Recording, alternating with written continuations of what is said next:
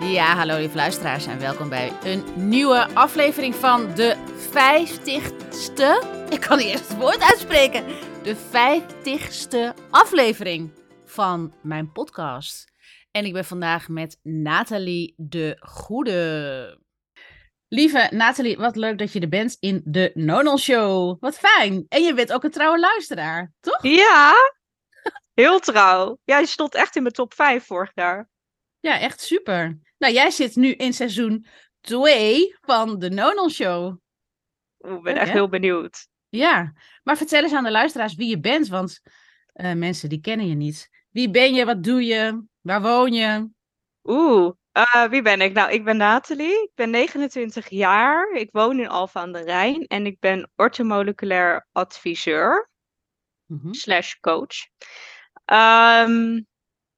Wat dat inhoudt. Nou, orthomoleculair staat voor dat al je moleculen in balans zijn in je lichaam. En dat je op die manier dan optimale gezondheid kan bereiken. Nou, het klinkt allemaal heel vaag.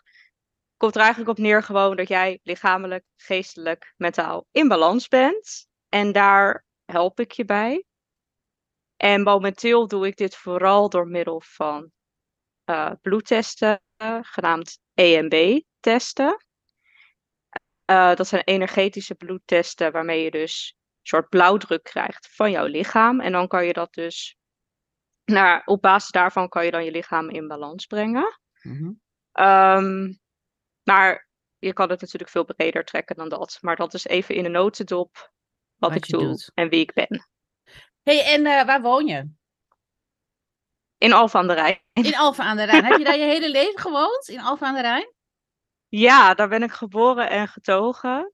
Mm-hmm. En ik heb hier toch wel redelijk wat mensen om me heen verzameld. En ook in de buurt. En Alphen heeft best wel een goede verbinding met Utrecht, Amsterdam, Rotterdam, Den Haag. Dus het is ook best wel makkelijk om vanuit Alphen naar de stad te trekken. Dus ook eigenlijk is dan een beetje bijna iedereen is wel een beetje in de buurt. Oh, dat is wel fijn, ja. Het ligt best centraal eigenlijk. Ja, dus je hebt ook nooit echt hoeven verhuizen voor een studie of zo? Nee, want ik heb gestudeerd in Diemen, Amsterdam. Mm-hmm. En dat was echt, je ging met een bus naar Schiphol, gewoon rechtstreeks. En dan ging je van Schiphol met 1 trein en dan was je er. Dus ik heb wel altijd reistijden van 1 uur tot 1 uur en 20 minuten. Maar ik ben dat gewend. Dus voor mij is dat normaal, zeg maar. Ja, alles wat zeg maar onder 1 uur is, dan denk ik, oh, chill. Oh, ja, dat is helemaal niet zo ver of helemaal niet zo lang. Voor mij niet, zeg maar. Maar er zijn ook mensen die denken, meer dan een kwartier in de auto. Nou, dat ga ik echt niet doen. Nee. Dus ja, het is maar net wat je ding is. Wat je gewend bent. Ja. Wat deed je dan in de trein? Heb je dan bijvoorbeeld een bepaald iets van, dan ga ik lekker in de trein een boek lezen of podcast luisteren? Ja, ik heb een paar dingen die ik afwissel. Ik heb christelijke playlists die ik heb gedownload. Dus dan kan ik ook zonder internet, kan niemand me berichten sturen en alles. En dan ben ik helemaal in die muziek. Mm-hmm. Ik heb podcasts die ik dus heel veel luister. Vind ik ook heel erg leuk. Mm-hmm. En ik lees inderdaad ook wel eens gewoon een boek in de bus of trein. Ja, dus dan wordt het een soort, net zoals ik op de fiets. Ik heb dan, 40 minuten dat ik naar mijn praktijk fiets van Alsmeer naar Amsterdam. Dan luister ik ook een podcast of muziek. Ja. En dan ben ik eigenlijk je zit bezig. Daar toch, of je fietst, of weet ik veel, je bent toch aan het doen. Ja. Ja, dan kan je net zo goed er wat nuttigs van maken, zeg maar. Ja, precies. Ja. En je hebt een hond. Luna? Ja, Luna. Ja, ik had de naam ook bedacht. Want het is een Rottweiler en die is natuurlijk zwart. Mm-hmm. En ik dacht, het is best een stoere hond, maar het is ook een vrouwtje. Dus ik denk van, dan moet ik wel iets wat dan een beetje allebei heeft. Dus dacht ik, de nacht. Luna staat voor maan. Dus ik dacht, de nacht en dan toch dat vrouwelijke, wat dan bij de maanenergie en dat hele gedoe hoort. Mm-hmm. Toen dacht ik, dat is best wel een leuke match. En nu denk ik, als ik naar de kijk, denk ik, het is ook wel echt een Luna. En toen ik heb toevallig meerdere mensen die een Rottweiler hebben gesproken. En meerdere mensen hebben een Rottweiler Luna genoemd. Dus het is ook een soort Oh, wat grappig. Wetenschappelijk ding dat we dat allemaal zien in die honden. Dus je bent lekker met je hond bezig. Ja. Je bent nog met, je bent nog met opleidingen bezig, hè, voor orthomoleculaire adviseur. Want want je doet verschillende dingen. Ja, want ik zeg dat altijd heel nadrukkelijk, van ik ben adviseur en je mag jezelf ook coach noemen. Maar ik ben wel van mening dat als coach zijnde zie ik ook wel echt als een vak. Dus ik noem mezelf vooral adviseur op dit moment. Omdat ik volg nog de opleiding medische basiskennis van een jaar. En ik ga nog de opleiding tot therapeut doen. En pas daarna ga ik me ook zo noemen. En het zijn allebei geen beschermde titels. En daardoor krijg je dat veel mensen zich al zo gaan noemen. Nog niet eens op het punt waar ik zit, maar zelfs al daarvoor. Gewoon, die hebben dan 1 cursus gedaan. Ja. En die noemen zich al zo. Ja. En ja, ik ben daar gewoon zelf geen voorstander van. Dus want? Ik ben daar altijd heel voorzichtig in. Omdat ik vind het vak wat ik doe, vind ik fantastisch. Want je kan een aanvulling zijn op de reguliere geneeskunde. En je kan echt mensen verder helpen. Maar ik vind wel dat je dat je verantwoording wel moet nemen. En dat je wel binnen je kaders moet blijven en je expertise. Want je bent wel met mensen hun gezondheid bezig. En mensen komen al bij jou omdat ze al een soort van twijfels hebben over wat ze tot op dat moment hebben gedaan. Of het werkt niet helemaal wat ze aan het doen zijn. Of hun arts heeft hun niet helemaal lekker geholpen. Of wat dan ook. Er speelt meestal al heel veel bij die mensen. En dan zetten ze die stap om naar jou toe te gaan. En dan willen ze wel natuurlijk gewoon echt goed geholpen worden. Niet dat jij 1 cursus hebt gedaan van 4 dagen en denkt, nou, ik snap wel hoe het lichaam werkt en ik ga jou wel even helpen of zo. En dat gebeurt echt. En dat vind ik dan weer jammer, want daardoor krijgt het hele vakgebied dan een slechte naam. De klas laatst ook kreeg een artikel doorgestuurd van iemand die zei, ja, EMB-testen kunnen gevaarlijk zijn. Dan denk ik, ja, als jij een onbekwaam iemand zo'n test laat interpreteren, zomaar advies ergens vandaan tovert, dat geeft en zegt succes verder zonder verder het te bespreken, uit te leggen wat het inhoudt, te kijken wat voor medicatie iemand neemt, ja of nee, allemaal dat soort dingen, dat hoort er allemaal bij. Ja, ja, absoluut. Ergens snap ik waar die mensen vandaan komen, want die denken misschien, ik zit niet voor niks in het alternatieve vak, omdat ik het niet zoveel met de reguliere geneeskunde heb. Dat zal allemaal wel. Maar dat kan wel echt serieuze gevolgen hebben als je daar niet serieus mee omgaat. Dus je kan dat wel leuk. Het kan jou zeg maar wel niet aanstaan, zeg maar, het reguliere circuit. Dat jij daar moeite mee hebt als persoon. Maar ja, het is nou eenmaal wel de basis. En als iemand, ik noem maar wat, iemand heeft de ziekte kanker gehad en die heeft verschillende medicatie daarvoor geslikt en die slikt misschien nog wat, ja, daar moet je nou eenmaal rekening mee houden. Dan kan jij het niet leuk vinden als mensen dat nemen, maar ja, als jij dan zomaar gaat denken van, nou, ik zet mezelf daarboven en ik ga jou een kruidenmengsel geven omdat ik dat een beter idee vind, en zo iemand krijgt allemaal reacties, ja. Daar ben ik geen voorstander van. Nee, maar ook als je dat oordeel hebt of die overtuiging hebt dat je boven staat in plaats van daarnaast. Ja. En dat dan een reden zou kunnen zijn om niet kwaliteit te leveren. Want ja, weet je, 4 dagen een cursus, wat weet je nou? Sorry. Ja. Dat weet je nog niet zoveel. Maar dat geldt voor alles, hè? Dat geldt voor elk vak. Ja. Ja, en dat is wel wat je een beetje merkt. En volgens mij heeft Anna dat toen een keer gezegd. Dan krijg je dus echt dat je op een gegeven moment ziet van, oké, dat was gewoon het onkruid. Ja, absoluut. En dan zie je wat er dan echt overblijft. En die splitsing begin je nu dus ook een beetje te zien. Van die mensen die gewoon denken van, nou, dit ga ik wel even doen. Ja. En de mensen die denken van, oké, ik ga echt een vak leren. En ik ga echt de tijd nemen om dit onder de knie te krijgen. Ja. Ja, en uiteindelijk het succes. Ik bedoel, hoeveel succes kan je hebben met een bedrijf of met iets wat je 4 dagen in kennis hebt of 4 jaar? En bijvoorbeeld. Je, daar zijn zoveel dingen over te zeggen. Maar ik zei dus ook tegen jou, En daarom, als mensen met mij gaan samenwerken in een 6 maanden programma. En mensen doen verder niks met voeding. En ze voelen zich laag in energie. Of willen schaamteloos leren posten. Of willen... Het is belangrijk om echt energie te hebben in de basis. Dat je energie hebt. Als je die energie niet hebt. Dan kan je niet krachtig content. Nou ja, dit is mijn overtuiging. Hè? Krachtig content maken. Je boodschap uiten. Op een podium gaan staan. Een boek gaan schrijven. Want het heeft echt net even. Het heeft net iets meer.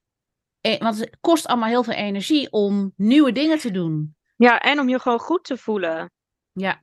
Want als je dit allemaal doet, of dat je jezelf in ieder geval in balans hebt, dan voel je gewoon veel lekkerder. Je voelt je gewoon sterk, je voelt je fitter. Ja, en als je zo'n energie hebt, ja, dan komt alles gewoon beter over.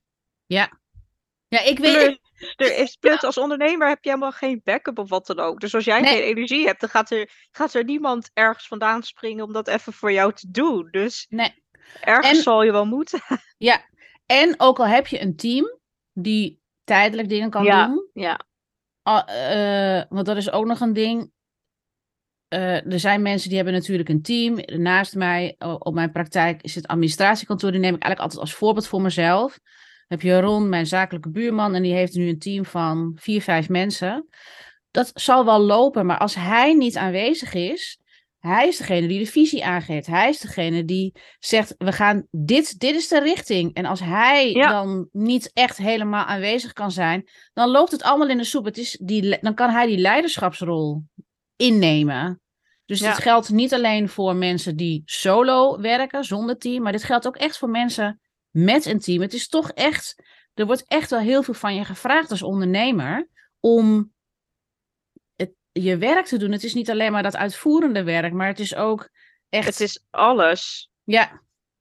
Je draagkracht, de richting op. Helden hebben waar je naartoe wil. Want daar ontbreekt het heel vaak aan dat mensen een niet duidelijke visie hebben. Die hebben ze, maar het blijven kunnen uitvoeren. Want dat is gewoon echt... Dat is de marathon. Ja, dan krijgt een soort waas bijna voor je ogen. Ja. Ja, dus daarom kan ik echt iedereen... alleen al zo EMB. Wat is de afkorting van... Waar is de afkorting van? Ik wilde het net zeggen. Het staat voor energetisch, morfologisch bloedtest. Oh, het is morfologie.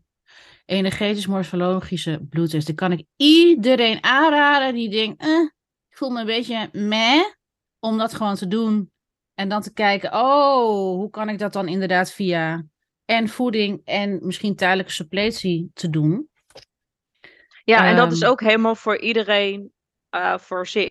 Je mag gewoon meteen de hele handel bestellen en alles tegelijk doen. Je mag stapje voor stapje doen. Ja. Dan doe vooral wat voor jou goed voelt. Want dan werkt het ook het beste. Ja, ja, ik ben meteen met die suppletie begonnen natuurlijk. Ik denk, doet die EMB-test. Als dan geen... En ik ben blij na 4 weken. Ik heb me nog nooit zo gevoeld begin februari. Februari is ook sowieso normaal gesproken de maand in Noord-Europese landen met het laagste energieniveau. Ja. Meeste zelfmoord. Gevallen. Het is misschien een beetje cru dat ik het zeg, maar het gaat over in hoeverre mensen zich voelen. En februari is echt de laagste energiemaand. En ik kan nu zelf zeggen dat ik denk, laat het feestje maar weer eens gaan beginnen. En dat is fijne energie. In Noord-Europa is natuurlijk in januari, februari, al die maanden met een R erin, heb je ook zo weinig zonlicht, zo weinig vitamine D. En vitamine D is zo belangrijk dat heeft ook heel veel invloed. Zeker. Dus iedereen die twijfelt, ik kan het echt aanbevelen. Je krijgt het sowieso als je een 6 maanden traject doet bij mij. Ga je sowieso met Nathalie samenwerken. Omdat het een onderdeel is van het programma. Nathalie, in de voorbespreking hebben we het ook gehad over jouw depressie. En ik zou het leuk vinden om daar wat dieper op in te gaan. Omdat op depressie een behoorlijk taboe heerst. En ik denk dat jouw werk als orthomoleculair adviseur natuurlijk te maken heeft met wat jij in je tienerjaren hebt ervaren. En ik denk dat het heel erg ja, heel erg informatief en waardevol is voor de luisteraars om daar wat over te delen. Ja, ik zit zelf even terug te rekenen van wanneer het precies is begonnen. Maar rond mijn 15e, 16e heb ik zeg maar voor het eerst dat ik merkte, oké, ik ben echt wel langer down dan normaal, zeg maar. Dat ik echt merkte van, oké, ik zit hier voor een langere periode in. En eigenlijk was de oorzaak van mijn depressie was dat ik me voordeed als iemand anders. Oh. Ik wilde er heel graag bij horen. Ik was extreem van het people please. Ik heb ook zieke verlatingsangst. Dus ik wil overal... Ik wilde overal altijd bij horen. Me heel erg extreem, zeg maar, aanpassen aan anderen. En dat ging echt best wel heel ver van als het ineens letterlijk hip werd om met kanker, dat soort dingen te schelden. Dan had ik zoiets van, nou, dan ga ik ook maar over die drempel heen. En allemaal dat soort dingen. Ja. Waar ik nu, zeg maar, niet eens meer met mijn brein bijna bij kom. Maar toen was dat voor mij mijn manier om te overleven. En buiten gesloten worden en niet erbij horen was voor mij echt, ja, dat kon niet, zeg maar. Nee, dat was eigenlijk gewoon te... Ja, dan val je uit het nest. Het gevoel van uit het nest vallen. Dan ben je gewoon niet veilig. En het vervolg was dat precies dus dat gebeurde. Ja, je viel uit het nest? Dat ik er dus juist buiten viel. Omdat ik totaal mezelf niet was. En dat is dan een soort energie uitwisselen. Nu snap ik dat. Maar toen snapte ik dat niet. En toen heb ik... Destijds heb ik geprobeerd met bepaalde docenten. Want daar kon ik wel heel goed mee... Bepaalde docenten kon ik heel goed mee klikken. Mm-hmm. Dus heb ik het wel geprobeerd te fixen. Maar ja, dat lukt natuurlijk niet echt. Want zij zijn geen therapeut. Nee. En ik, nou ja, dat was allemaal goed bedoeld. Maar werkte niet echt. En toen ben ik van school veranderd. Van middelbare school. En... naar aanleiding van hoe je voelde? Nou ja, ik lag er wel dusdanig van af bij die andere school, zeg maar, van voor mezelf, voor mijn omgeving, voor alles. En mijn moeder had ook echt zoiets van, nou, ik heb mijn eigen kind bijna niet meer terug. En dat werkte gewoon voor geen meter. Het liep best wel uit de hand. Mm-hmm. Ja, er werden ook echt allemaal dingen in mijn haar gegooid. En echt, het ging... Oh, je werd ook gepest? Ja, ook. Dus het was echt alles bij elkaar. En je werd ook nog gepest? Ja, ik had ook eetbuien in die tijd. Het was echt gewoon een complete rampenplan eigenlijk. Mm-hmm.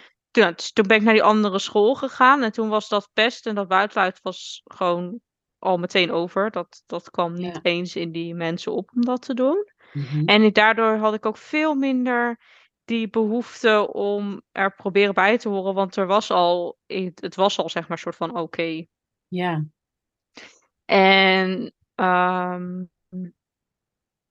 toen heb ik nog wel last gehad van die depressie. Maar meer soort van onder de radar. Het was meer dat ik zelf best wel met mijn humeur zat. Dat ik soms echt van die mega dips had. En dat soort dingen. Hoe zag het eruit op een dagelijkse dag? Dat ik de ene dag kon ik gewoon oké zijn. Mm-hmm. Ik was nooit helemaal high, van helemaal happy, maar gewoon oké. Mm-hmm. En de andere dag kon ik echt door de dag, dat ik mezelf echt door de dag moest slepen. En dat mensen die dichter bij me stonden, wisten dat ook. Die konden gewoon zien van, dat zeiden ze ook wel, als die konden zien als ik binnenkwam van oké, ze heeft een oké dag of ze heeft echt een hele slechte dag. Mm-hmm. Ja, en ik heb toen, op die school heb ik nooit echt met docenten, zeg maar, daar echt over gehad of zo. Daarmee had ik dat toen niet. Ik had toen wel een vriendin die dat dus wel allemaal wist. En die daar mij probeerde op haar manier mij zelfverzekerder te maken. Was dat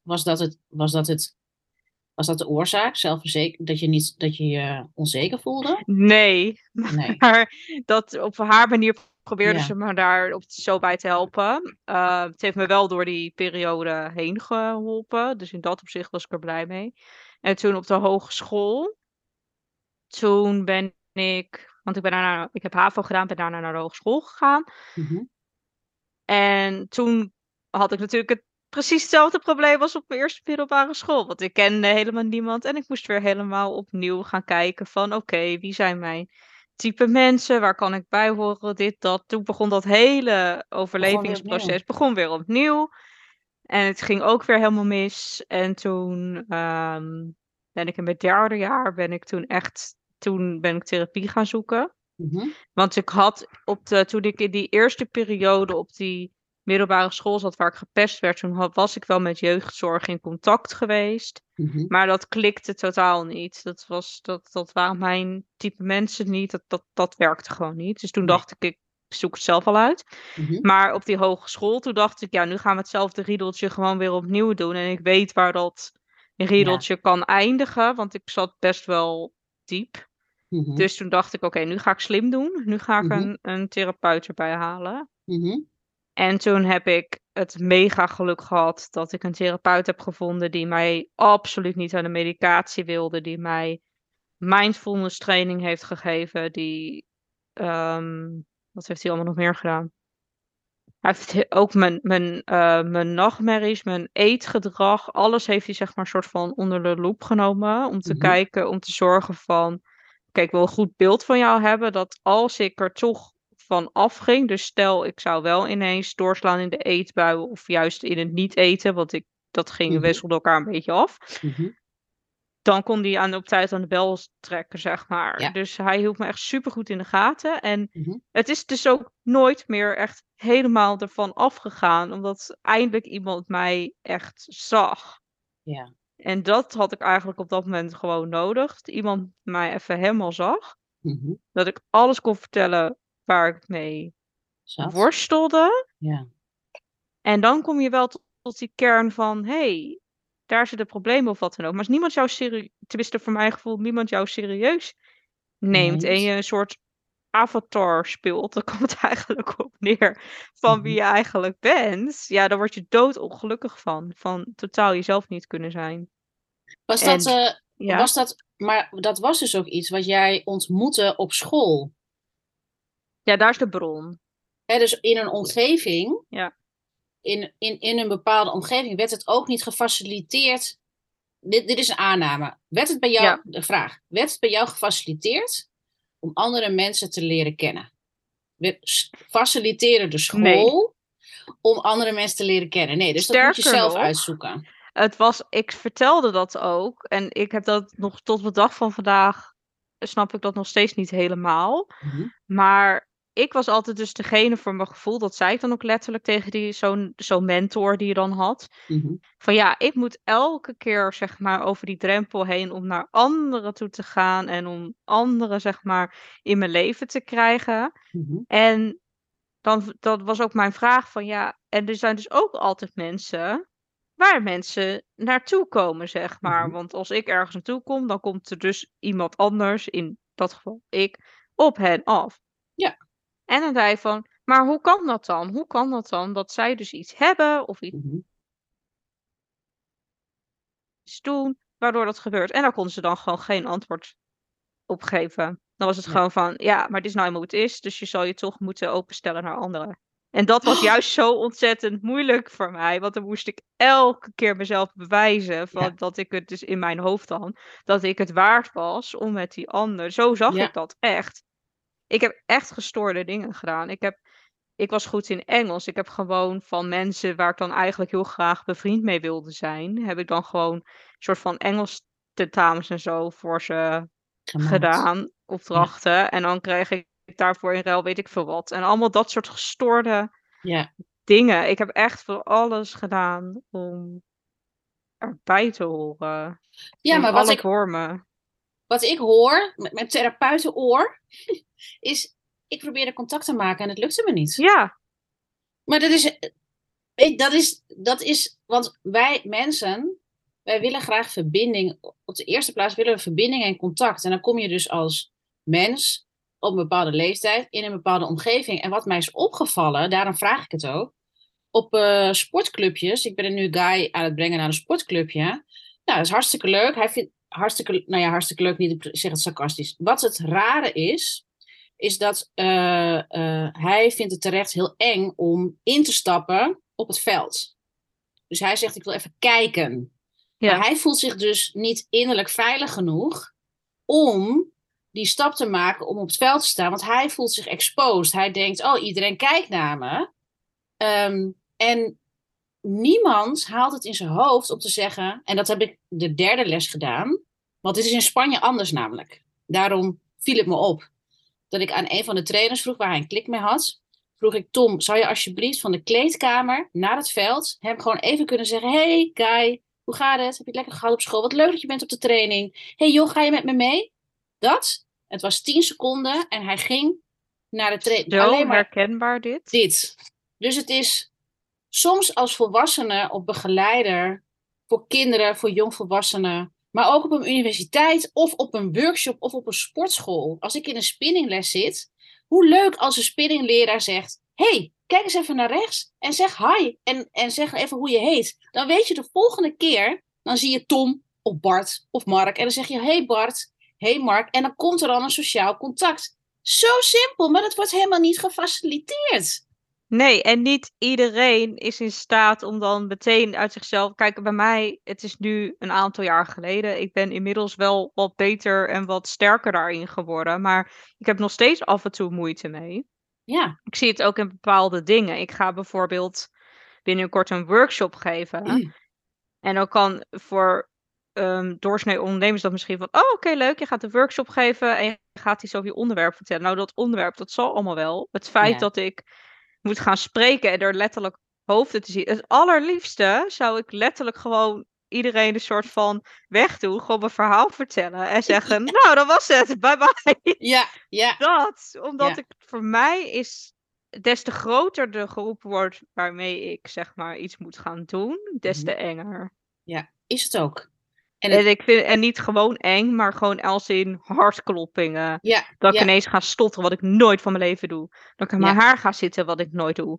Allemaal dingen die ik nooit doe. En het komt echt in alle vormen en maten voorbij. Ja. En weet je nu met de kennis van nu... Weet je nu wat dat is? Wat er dan eigenlijk gebeurt voor de luisteraar? Ja, dat voelt me gewoon onveilig. Dat voelt me gewoon innerlijk niet veilig. Ja. Dat is het. En dat is heel grappig, want... Anna, onze marketing/communicatiecoach, Hugo zeggen, die viel het ook op. Want die zei, ja, maar als ik gewoon 1-op-1 met jou praat, zoals wij nu ook doen, dan kan ik echt over alles praten. En dan gaat het gewoon helemaal goed. Maar dat komt omdat ik me bij jullie gewoon veilig voel. Ja. Ja. En zodra dat ik dat niet heb, als ik me ergens niet veilig, dan ben ik... echt een andere persoon. En ik kan dat... Ja, het is echt een switch. Ja. Ja, en wat ik zo interessant vind... is dat het niet eens jij als persoon bent... maar dit is je zenuwstelsel. Dus dit is dit is trauma-echo in jouw zenuwstelsel... die geactiveerd wordt op het moment dat jij in een groep komt... Want er wordt geactiveerd dat je bent gepest. Of misschien dat je vroeger als heel klein kind al onveilig hebt gevoeld in bepaalde situaties. Ja. En dat is niet eens allemaal erg of wat dan ook. Maar het is wat er gebeurt. Het is feitelijk de fysieke sensatie. Die hartkloppingen, dan ben je inderdaad in een traumarespons, in een stressrespons. Ja. Omdat je niet veilig bent. Ja, precies dat. Want het is ook helemaal niet iets wat logisch in mijn brein gebeurt van... oh, nu gebeurt dit en dan gebeurt dat. Nee, het komt gewoon opzetten. En je voelt je gewoon zo. En zie er maar mee te dealen. Dat is eigenlijk een beetje wat er gebeurt. Ja. Het is ook goed voor de luisteraar om te horen... dat dit dus niet... dit heeft niet te maken met jou als mens. Of, dit is niks met persoonlijkheid. Nee. Het heeft alles te maken met je zenuwstelsel... wat je dus ook weer kan trainen... om... in het nu te komen, want het komt van vroeger. En dan als je het traint in het nu, dus die workshop of die masterclass, als je die geeft, dan kan je bepaalde dingen doen om het te wat iets gemakkelijker te maken. Maar het is, wat wij ook leren met marketing communicatie, doen. Ik heb het nog steeds en ik ben sinds mijn 21ste docent. En ik had bijvoorbeeld bij die schaamteworkshop, vind ik doodeng, omdat ik niet de expert ben. Ik ben deelnemer. En dan kom ik als expert. En dan kom ik vanuit een hele andere plek. Ja. Terwijl als niemand me kende... en iemand zegt... Anna had me uitgenodigd voor... nou, ik zou het leuk vinden als jij die schaamteworkshop geeft. Nou, dan ga ik gewoon mijn ding doen... want ik ken helemaal niemand. Maar omdat ik een bepaalde verbinding heb met mensen, dan denk ik, oh, maar wie ben ik? En is het wel, weet je wel? Ja. Dus dan ga ik me, als expert voel ik me namelijk niet innerlijk onveilig. Als expert voel ik me innerlijk veilig. En als mens voel ik me vaker innerlijk onveilig in situaties. Ja. En ja, je kan het weten. Maar het is dus ook te trainen. Het is zeker te trainen.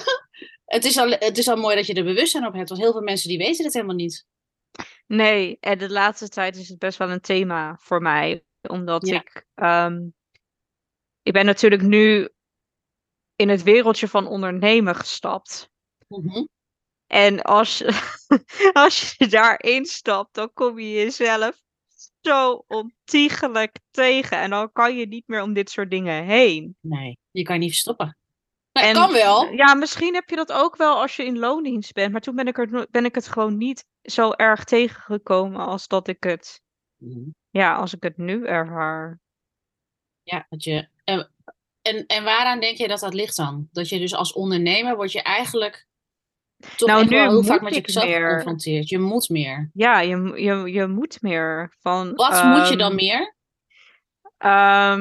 Nou ja, ik wil mijn trajecten verkopen. Ik wil mensen begeleiden. Ik wil mensen heel graag meer kennis meegeven. En verbinding maken met mensen. En al die dingen wil ik allemaal doen. En daarvoor moet ik in contact komen met mensen. En soms ook met groepen mensen.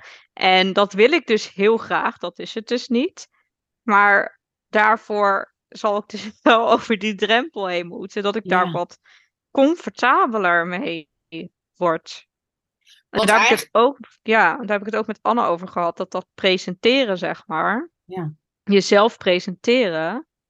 Daar heb ik gewoon echt moeite mee, doordat ik me vaak niet veilig heb gevoeld. Ja, en dat komt dan terug in het nu. Oh, ja, en ook omdat er gewoon... Ik heb bijvoorbeeld echt op de basisschool al meegemaakt dat ik een keer een grapje maakte in de presentatie. En dat mensen daar ook om moesten lachen.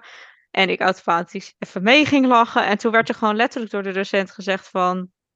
Ja, je bent zenuwachtig, hè? Dus ik zo, huh? En toen was het, ja, want als jij lacht, dan ben je zenuwachtig. Nou, en toen is er dus ook iets in mijn brein gegaan wat niet helemaal lekker is opgelost. Allemaal dat soort kleine dingen kan er al voor zorgen dat je moeite krijgt met presenteren later. Allemaal dat soort... Ja, ja.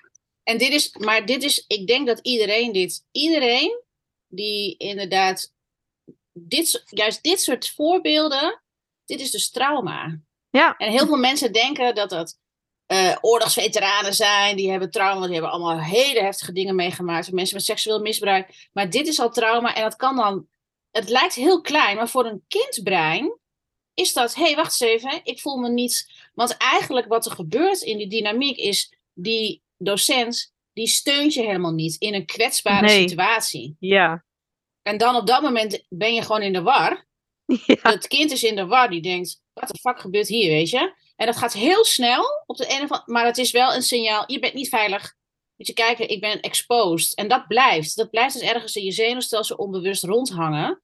En dat heeft effect. En er zijn allemaal kleine dingetjes, maar het is uiteindelijk heel groot. En als je dus weer in zo'n situatie komt, ja, dan gebeurt dat. Daarom help ik die ondernemers daarbij. Want als je dit niet kan, of je laat het doorblokkeren, dan kan je je boodschap niet delen. Ja, want dit is zo belangrijk. Want het kan je echt in dingen beperken. En dan denk ik, ik had al langer het idee om masterclasses en zo te gaan geven. Maar dit is wel echt een drempeldingetje van mij. Ja, maar wel en mooi. Het mooie is dat, weet je, ik weet pas sinds een jaar dat dit innerlijke veiligheid heet. En dan heb ik heel lang mensen gecoacht. Maar ik wist niet dat dit zo heette. Innerlijke veiligheid. En waar alsof alle puzzelstukjes bij mij ook passen. Want ook als we dan nog even teruggaan naar de depressie. Ja. Had jij dan in de depressie dat jij, wat je zegt... Kijk, ik vraag me namelijk zelf ook af of ik een depressie heb gehad. Of dat ik gewoon niet omging met mijn gevoelens. Maar voelde je down? Is depressie, ik voel me zo verdrietig of zo zwaar? Of wat is het? Kan je het beschrijven? Voor mij was het... Als de zon buiten scheen, voelde ik het zonlicht letterlijk niet. Ik voelde de warmte niet. Ik voelde het licht niet. Alles was grijs voor mij. Mm-hmm. Alles was zwaar. En echt, de moeder heeft alles uit de kast getrokken om mij af en toe een leuk moment of een... Oh, ik word emotioneel. Om af en toe... Even in, adem maar in, gewoon een paar keer in.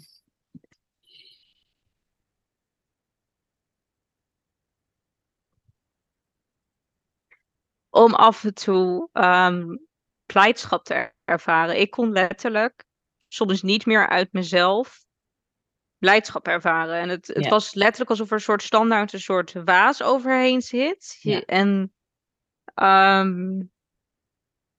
ja, ik weet niet, je hele wereldbeeld, je zelfbeeld, alles heeft een soort waas over zich heen zitten. Waardoor je gewoon geen vreugde meer kan ervaren. En ik haatte alles en iedereen. Ik haatte mezelf nog meer. Ik haatte de wereld. Ik vond alles kut. Mm-hmm.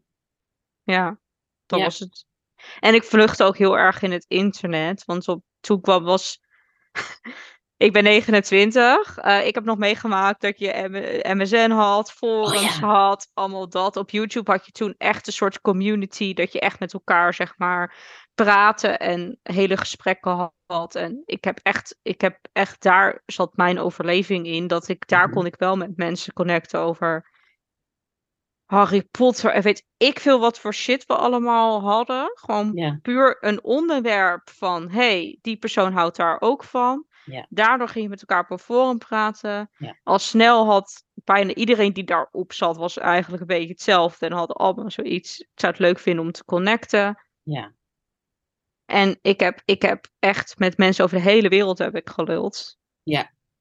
En dat heeft mij er doorheen gehaald. Dat ik dacht, oké, er zijn dus wel mensen die mij wel oké vinden. Ja, ja. Ja, daarom is die online wereld ook zo... Dat heeft mij echt geholpen. Ik wil niet weten hoe het was gegaan als ik dat niet gehad had. Heb je zelfmoordgedachten gehad? Ja, heel veel. Ja?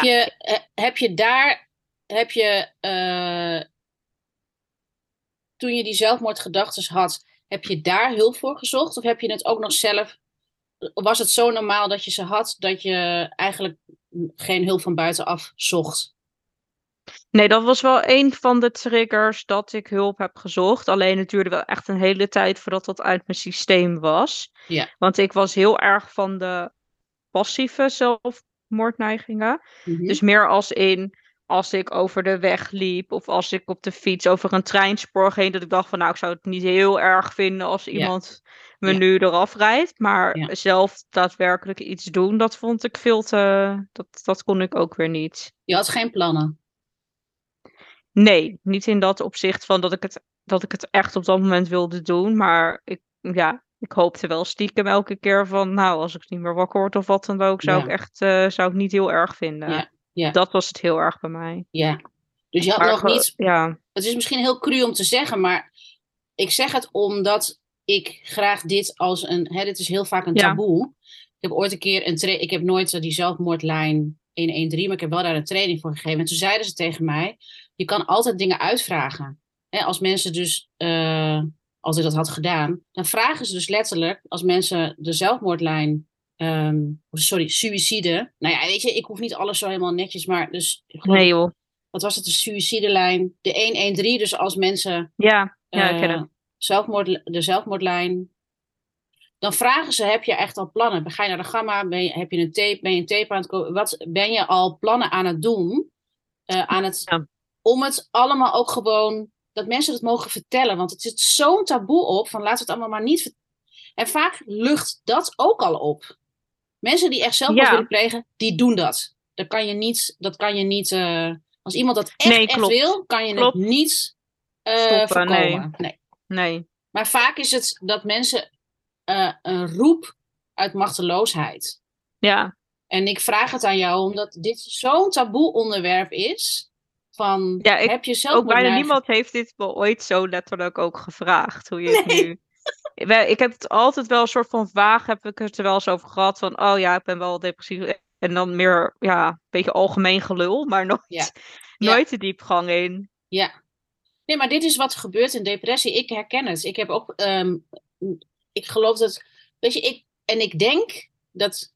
Nou, weet ik niet. Dan zou ik voor iedereen praten. Maar ik denk dat als je periodes hebt van depressieve gevoelens... Dat iedereen wel eens denkt... Oh, was ik er maar weer niet. Was ik er maar niet, weet je? Nee, alleen bij mij was het dus wel echt dagelijks. Ja. Het was niet iets wat gewoon heel af en toe een keer in mijn hoofd opkwam. Het was gewoon echt elke keer als ik op straat liep. Echt het was echt heel, heel heftig. Ja, ja. Ik weet ook nog steeds niet, ik heb in die tijd heb ik mijn scriptie afgerond. Ik heb echt allemaal van dat soort grote dingen moeten doen. Dat ik echt denk, hoe heb ik? Ik weet het niet. Nee.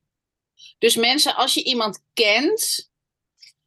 Vraag hoe het echt gaat. Als je iemand kent die depressieve gevoelens heeft. Daar wil ik nog heel even op inhaken. Want in die tijd hebben heel vaak mensen gewoon gevraagd als in... Hey, hoe gaat het? Maar nooit met de oprechte intentie om echt te weten hoe het met iemand gaat. Ik heb nooit, bijna nooit heb ik het gevoel gehad dat ik echt kon zeggen hoe het met me ging. En dat is ook een van de redenen waarom het best wel lang soort van onder de radar was. Omdat het nooit mocht er niet zijn. En als ik het er wel een keer over had, dan merkte je ook aan alles en iedereen van, hier hebben we zo geen zin in. Ja, hier hebben we geen zin in, dit is te ongemakkelijk, laat me lekker liggen. Terwijl het gaat juist over de medemens een beetje in de gaten houden. En gewoon oprechte vragen stellen, je hoeft het niet voor ze op te lossen. Nee, maar die adviezen te geven. Vragen, die waren er al gewoon niet. Ja, ik vind dat ongelooflijk. Op een hele beperkte mate. Ja, mijn moeder natuurlijk. Maar ik bedoel, even los daarvan. Ja, ja, en ik vind dat werk of school... Kijk, je was nu niet aan het werk, maar school heeft daar wel een functie in. Ook in die verbinding creëren. Want als we naar school gaan, dan gaat het niet alleen over inhoud. Het gaat ook over sociale contacten. Het gaat ook over het mentale en het emotionele welzijn van kinderen en ook in een bepaalde periode van hun leven. Als jij je buitengesloten voelt, als jij het zelf lastig vindt. Ik ben een heel extravert persoon, maar ik vind het ook lastig om contact te leggen als het niet gefaciliteerd wordt. Dan ben ik niet degene die... Hi! Ja, dan moet een beetje van twee kanten komen. Nee, dat vind ik dus inderdaad... Ja, precies dat. Ik vind dat zo moeilijk om dan... En ook om een ander in te schatten. Dat merk ik nog wel eens aan mezelf. Van... Of iemand er dan op zit te wachten of zo. Of dat je gewoon dat... Ja, ik vind dat echt nog steeds best wel een ding. Ja, ja, is het ook. Het is... En menselijk contact, het is messy. Het is messy, toch? Ik heb liever gewoon met mijn hond, hoor. Dan denk ik van haar. Zij is tenminste duidelijk van... Ja. Ik wil wel of ik wil niet. Ja, ja, precies. Het is heel zwart-wit bij haar. Mensen zijn zo ingewikkeld. Ik vind dat... Ja, wat dat betreft ik af en toe net een man. Nou ja, ik denk dat heel veel mensen het echt lastig vinden om oprecht te zijn. Omdat ze dus bang zijn juist om te kwetsen. Terwijl je kan maar beter eerlijk zijn. En het gaat nooit over de ander. Het gaat eerder over... ik heb er nu geen tijd voor. Ik heb er nu eigenlijk geen zin in. Maar niet in zin in jou. Maar ik heb geen zin in om dit te organiseren. Of weet ik veel wat, weet je wel. Menselijk contact is lastig. Ja, het is echt heel ingewikkeld. Ja. Daarom bespreken we het ook in de Nonon Show. Want het is dit soort dingen, dit soort alledaagse menselijke dingen, daar hebben we het bijna nooit over. Daar bluwen we overheen, gaan we over expertise, gaan we over kennis hebben. Terwijl, hoe navigeren we het leven? Ja, echt gewoon letterlijk leven en dood en zelfmoord en alles wat daarbij. Dat zijn de onderwerpen waarvan iedereen weet dat het bestaat. Trouwens, dood gaan we allemaal, disclaimer. Ja. Dat... Maar echt dat soort dingen, dat negeren we allemaal met z'n allen. Zo van alsof we hier gewoon random rondlopen op deze planeet. En gewoon denken, nou, we zien het vanzelf wel waar het schip strandt. Dat ik denk, sorry. Het grappige is, jij zei... Ja, jij kan makkelijk lichtheid brengen in dit soort zware onderwerpen. Ja, maar het komt ook dat het voor mij nu wel... Ja, 4, 5 jaar geleden is dat ik dus zo diep zat. Ja. dat ik er zeg maar uit ben. Want in het begin was het ook nog best wel lastig. Ja, natuurlijk. Maar nu kan ik dat wel. En dat vind ik juist heel fijn. Omdat anders kan ik het er helemaal niet over hebben met mensen. Het is dan maar op deze manier. Ja, en je kan... Weet je, dit is dus ook heel belangrijk. In het werken met mensen. Want jij bent een mens. Ten eerste ben je een mens. Ik zie altijd in ondernemerschap dat heel vaak mensen positioneren als expert. Maar het gaat... Je bent ten eerste een mens. En je hebt kernwaarden. Je vindt dingen belangrijk. En als je met mensen vooral wil werken, gaat het om die mensen. En dan met je expertise, niet jij maar men hè. Met onze expertise kunnen we mensen verder helpen in een bepaald stuk. Ja.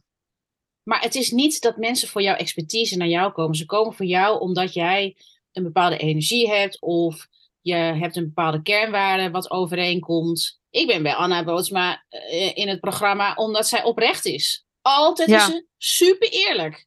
Ik kan haar vertrouwen. Het maakt me niet uit of ze een opdracht wel of niet een keertje heeft gedaan. Weet je, daar gaat het niet om. Ze is altijd super eerlijk over wat ze doet, wat ze levert. En ze blijft mens. En dat is voor mij heel belangrijk, menselijk ondernemerschap. Ja. Zou jij nog iets aan de luisteraar mee willen geven? Over wat jij hebt meegemaakt.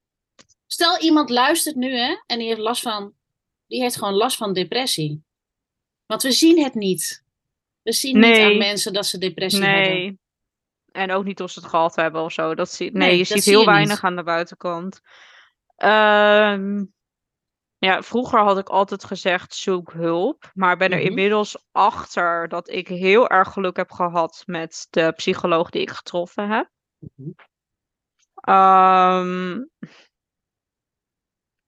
Ik zou eigenlijk beginnen met gewoon praten met je omgeving. Gewoon jouw directe omgeving. En om daar echt een keer te gaan zitten bij het eten. Of weet ik veel, een moment te nemen dat mensen er zijn. En desnoods zet je gewoon de televisie uit of hoe jij ook avond eet. En dan gewoon echt even je moment pakken. En gewoon echt eerlijk zijn van oké, ik voel me gewoon kut. En ik voel me nu al heel erg lang kut. En het gaat op deze manier gewoon niet meer. Gewoon heel duidelijk, kort en krachtig. Zeggen waar je mee zit. En daar zou ik gewoon mee beginnen als basis. Zodat je omgeving het een beetje weet. En als het bij jou met je familie zo ingewikkeld is. Doe dan je beste vriend of een vriend. Of kies, of als je geen vrienden hebt, kies een docent. Of kies iemand in jouw omgeving. Ja, die jou goed vertrouwt. Die jij vertrouwt. Het maakt echt eigenlijk wat dat betreft niet uit wie. En ga dat delen. En ga... Daardoor is het makkelijker om het met die andere mensen te delen. En dan kan je samen uiteindelijk gaan kijken van oké, wil ik aan professionele hulp ja of nee? En wees dan heel duidelijk voor jezelf met wat je wel en niet wil. Als jij absoluut geen antidepressiva wil, dan kan dat gewoon. Want dat is bij mij ook gewoon gelukt. Alleen je moet er wel stellig voor jezelf in zijn wat je wel en niet wil. Ja. Dus ja, misschien kan je ook naar een huisarts. Dus iemand, neem een vertrouwenspersoon van huisarts tot misschien heb je iemand in de kerk als je naar de kerk gaat of vriendinnen, buurvrouw. Waar jij je oké bij voelt. Neem iemand in vertrouwen. Hou het niet geheim. Nee, want dat gaat echt niks oplossen. Je wordt alleen maar gekker in je hoofd. Tenminste, dat was bij mij het geval. Ja. En somberder. Bij mij is het passief gebleven. Somberder. Ja. Ja, bij mij is het passief gebleven, maar je wil niet dat het actief wordt, zoals waar we het net over hadden. Ja. Want dan kan het echt zomaar van de een op de dag te laat zijn en dat wil je gewoon niet. Nee, want het wordt erger eigenlijk en erger wil je helemaal niet dood, je wil gewoon een andere manier van leven. Je wil een oplossing en de dood is dan een oplossing, maar eigenlijk wil je inderdaad niet dood. Je wil dat het opgelost is, je wil je gewoon niet meer zo voelen. Want als je dat echt 100% had gewild, dan had je dat al gedaan. Had je dus dat al wil gedaan, je niet. Inderdaad, ja. Nou, ik wil je echt heel erg bedanken voor je openhartigheid. Ja, graag gedaan. Ik vind het echt... Nu zeg ik pas dat ik het best spannend vind dat ik dit allemaal heb gedeeld. Het komt nu pas binnen. Je mag er nog over nadenken of het online komt. Komt nou niet meteen online. Maar dit is wel echt... Ja, dit is waar voor mij de Nonon Show over gaat. Dit soort gesprekken hebben... En dat je orthomoleculair adviseur bent, dat is prachtig. Maar dit is een hele mooie menselijke toevoeging. Want je hebt gewoon wat dingen meegemaakt. Weet je? Je kent de complexiteit van het leven. Ja, ja, heel erg.